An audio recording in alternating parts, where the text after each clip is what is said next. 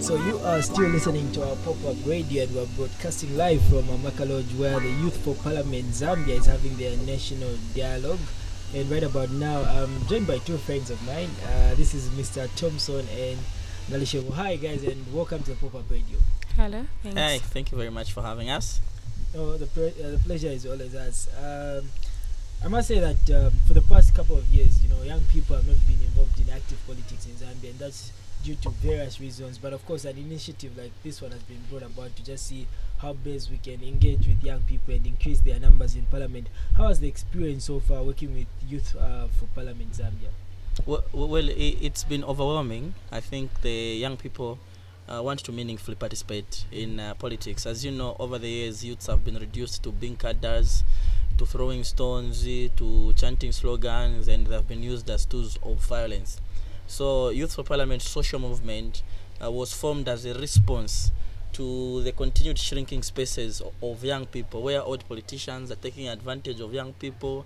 bamwesa chemo wao waposa tuma change and vambocha violence and young people have been dying so we are trying to change the face of politics by ensuring that we inculcate in the young person a cultural and a mindset change so that the young the young people can be able to realize that they are the leaders of today. Vijati imiti kula empanga mungadabwe impanga eh, eh, They eh, turn it, eh, mine it like Lower Zambia. yaocheka eh, wa- eh, mining banji so but what's important is for us as young people to know that there is more that we can do. We need to contribute to national development. We need to be able to take keen interest in politics. And this is what the youth for parliament 2019 national gathering is doing bringing on board different young people of like minds and sharing their stories to see that all of us we can be able to work together to ensure that come 2021 we get youths in parliament All right, thank you very much. Now, be- before I get to Nalishebo, who of course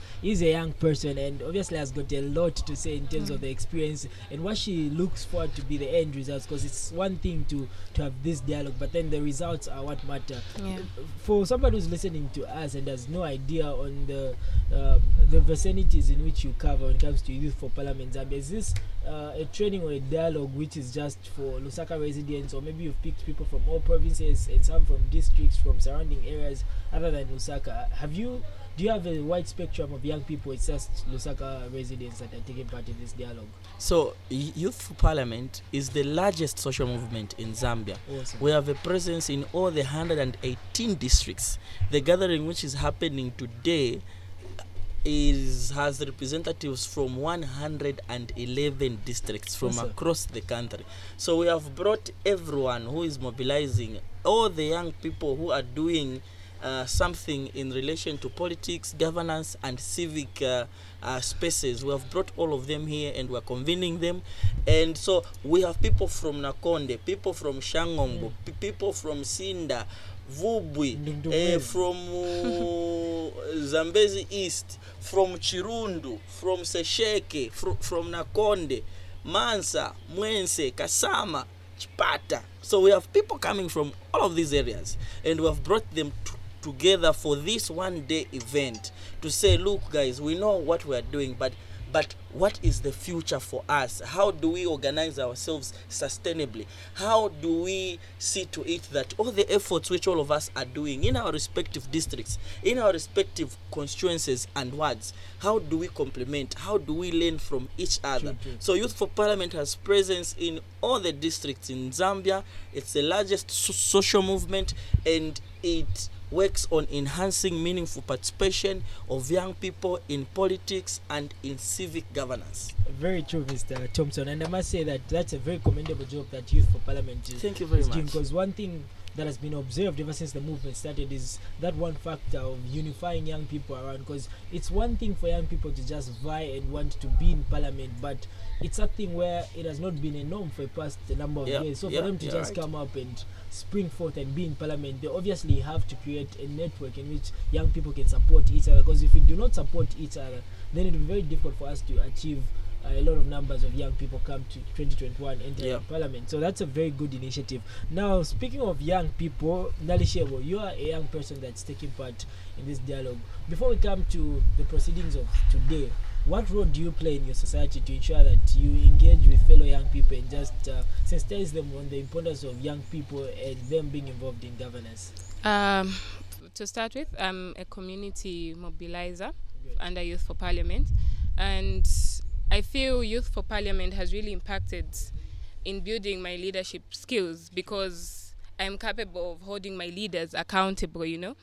Um, and I, I think I have the support from my fellow youth because if I need to to visit the councillor's office and he says he's busy, I can call Mr. Luzendi and say, okay, look, I, I want to hold this man accountable because he's not delivering in my community, and he'll be able to advise me on how I can go about it.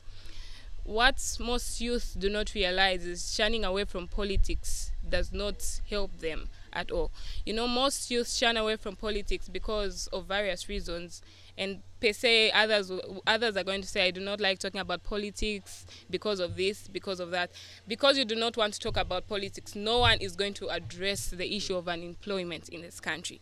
Youth need to get up and participate. Mm, thank you very much. I think there's one important thing that has come out out of the many important things that you said the issue of accountability. And this has been lacking in our country where you elect leaders, and the only time you hold them accountable is when they come to campaign to you again.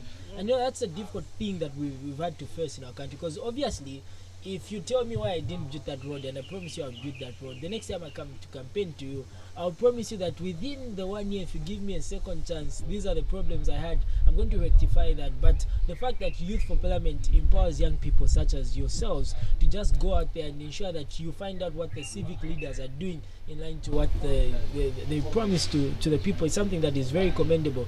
But on your interactions with the civic leaders themselves, the MP, the councillors, how has been the reception when you go there and finding out and try to find out, for example, what contributions they're making to society and whatnot? Has, have they been very receptive or it's a mixture of feelings? How has been the experience? Um, for me, I would I would say it's it has been a bad experience because per se leaders do not want to let go of this leadership position. Leadership is sweet, you know. Once you are there, you do not want to leave that position. Uh, three weeks ago, I visited the member of parliament's office, and okay, don't mention. uh, yeah, no, I'm not going to mention his name. His secretary, his secretary almost refused to give me the platform to talk to him, and yet it is my right as a citizen, you know. And as an electorate, Yeah. Um, I talked to the MP, and when we called him, he came with backup, you know, and it was very annoying for a citizen and a young person like me asking my councillor questions that he is supposed to respond to, and his backup supporters, his entourage, are responding to. You know, it is it is very bad, and I feel if youths do not realize uh, their potential to get out and participate and take up these leadership positions, we are not going to change as a country. We are not going anywhere. So youths need to get out and participate. They need to wake up. It is now or never.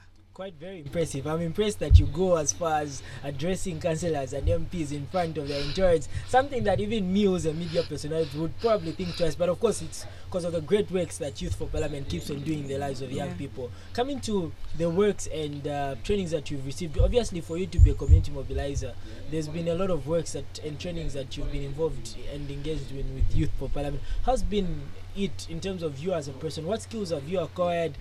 What kind of a person have you become ever since you joined Youth for Parliament compared to then when it comes to governance? Has your confidence increased or anything like that? Um, I feel my confidence has increased because I'm able to speak to a crowd, and it doesn't matter what language you use. You know, uh, I used to I used to fear speaking in a crowd because probably I'm going to mix up the LR syndromes, you know. But I just realized saying you start with the bomb, you end with a bang. So if you if you just approach the people and tell them what they want to hear and what they want to know, you know, it is very easy to communicate. It doesn't matter what language you're going to use and what's not. Youth for Parliament has really helped me as a young person uh, in terms of leadership skills. Um, come 2021, my face will be on that ballot paper. Too much, too much, too much. That's that, that's very good. And I must say, speaking of leadership, your leadership, like you said, has improved. And one thing I could say is that you are a very good public speaker. Because you know, it's one thing when you just pull off people and put them on radio and they get to speak like you. You don't find that every day. And I- must say that Youth for Parliament is obviously prou- proud of young people like you. Thank now, coming back to you, Mr. Thompson. Um, after this national dialogue, what next? After you engage young people, and then we find what next steps you want to take. Obviously, there's you are obviously evaluating the activities you've done, if I'm for 2018, right? And obviously, what young people expect. Uh, sorry, 2019, and what young people expect come 2020. And of course, we're going to see a lot of campaigns starting even in 2020, even though the campaign periods are not are not open. What do you aim at achieving come 2020 that is different from what you've done in 2019? Yes. So uh, the large part of the morning was uh, taken up uh, on uh, reporting Yes. for what the organization has done, Sure. uh, successes, uh, challenges, Mhm. and uh, all the delegates who've come for the national gathering then delved into questions and clarifications and, and, and comments of how far the organization has, uh, has come. So the conversation that we will be having this afternoon is the what next, what happens, how do we move? Because we have operated for one year and we are pre- and we have presented this report. So the young people who've come from all the districts now need to discuss what next what do we do what kind of programs are we going to do next year so our hope as the central command team members is that this gathering once it is concluded today we should be able to know the next steps of youth for parliament in terms of structural adjustments in terms of programs that we are going to, to, to, to do in terms of what partners are we going to work with for 2020 and for 2021 because we want to plan for the next two years so that when we leave here when we come next year and we are meeting at the second national gathering for youth for, for parliament. we would be able to be held accountable. So this gathering is going to set targets to say these are the targets for the movement. When we meet next year we, we, we there there should be a check and a balance to say last time we met at Amaka Lodge we agreed ABCD what have we done? If we have not done much where have we what have have we failed? What challenges? So our aim is that by and large when all is said and done we should be able to have a clear roadmap of the programs and activities and initiatives inclusive of partners that we are going to work with and programs that we'll do as youth for parliament in 2020 and in 2021 i'm very happy that so far the conversations are going very well and the input and the feedback and the and the comments which are coming from the delegates are so overwhelming and eh, eh, eh, and I'm I'm seeing us having very good resolutions coming from this uh, gathering. So I think the future looks very youth. It looks very young, and I think good things are ahead. But even me, I am awaiting for the what next because these are the discussions that are happening r- right now. go. But I hope that you'll be around, uh, pre- preferably until that time when resolutions would have started flowing. Then we'll probably have people coming and sharing one or two resolutions that w- would have been agreed before you take leave. Very impressive, Mr. Thompson. I might say that as you are speaking, I was seeing my face on the ballot paper, but then I decided to stick to the microphone in my headsets because this is the only thing I know best how to do. Uh, the hashtag for this dialogue is the Get Out, right? Yes. The Get Out campaign. And one thing that I've that, that has come to, to my attention is the, the spectrum of young people that I've gotten. I think it's it's it's it's it's one that is very diverse and it comes from different sectors of societies. I've seen community leaders. There are young people that deal in matters sexual, uh, sorry, sexual and productive health and rights, social accountability when it comes to governance. There are also union leaders. I think I've seen the the former COBUSU president. I, I am aware as well that the former Unzasu president is, is, is, is actually coming and on his, his, his way as well as the current one, Mr. Chadwick Mumba. Now, coming to you, Nalishebo, how does this experience benefit you, knowing that it's not just young people in governance, but there are young people who are trying to get in governance, young people in different sectors of the field? Because when you talk about politics and governance, it's not just about obviously making it to parliament, it's about having the right people mm. go to parliament. But at the same time, not everybody else knows everything. So, what's the importance of having young people with different mindsets and from different fields come together and just share ideas on how best they would lobby and increase their numbers in parliament? Um, it's it's a great thing because we have different minds and different people from different backgrounds. You know, um, if we are going to say we want to elect a member of parliament for a certain area, at least someone from Shangombo will be able to advise, saying, okay, if you come to my area and you want to stand as a member of parliament, this is how you have to do it. This is how people want it to be done in Shangombo. If you come to Lusaka, I'm from Lusaka. If you come to Lusaka and you say, okay, in my in my community, people need this, you know, uh, people are facing different things in their areas. So it is it is it is good that we have different minds and we have different people from different backgrounds to to participate in these conversations. All right, right. Now, before I let both of you go, uh, a quick one, Mr. Thompson. Now, uh, should be during the 2011 general elections, if my mind sets me right. The the female folks of our nation, or rather the our, our women, had a campaign where they were lobbying not to support any political party that nominated less than 30 percent uh, of their candidates to stand for different uh, constituency elections that were less than female. So, so I wanted 30% minimum representation in terms of candidates to stand as uh, as female candidates in each and every political party if they want to support them. And we saw a lot of NGOs come on board and add voice to that as well. Is there any anything that we're looking at come 2021 where you would at least give a threshold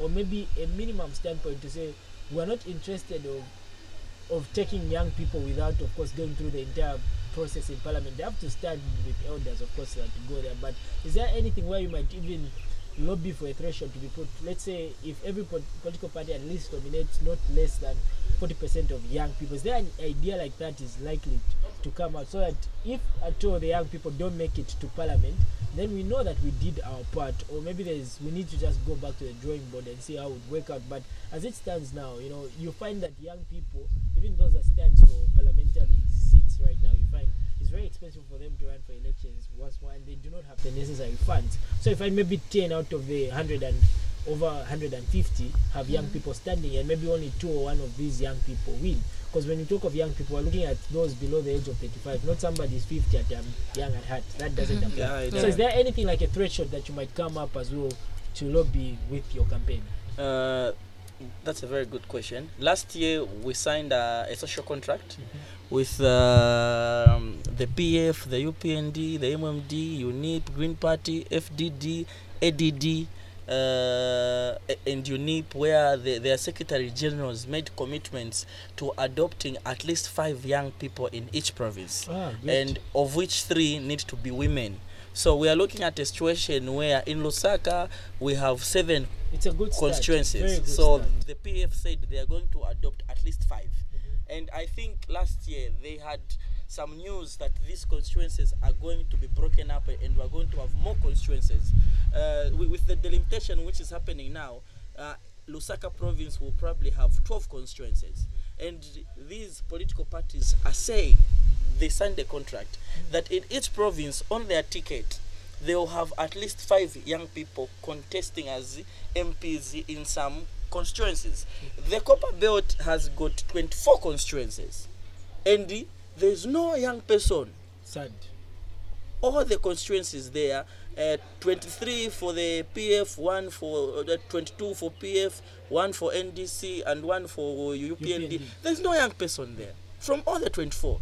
So it doesn't make sense, and this is why for us, when we signed that social contract, where they, they said in every province they'll be adopting five young people to context, That was a big that start. was a good baseline True. to start from.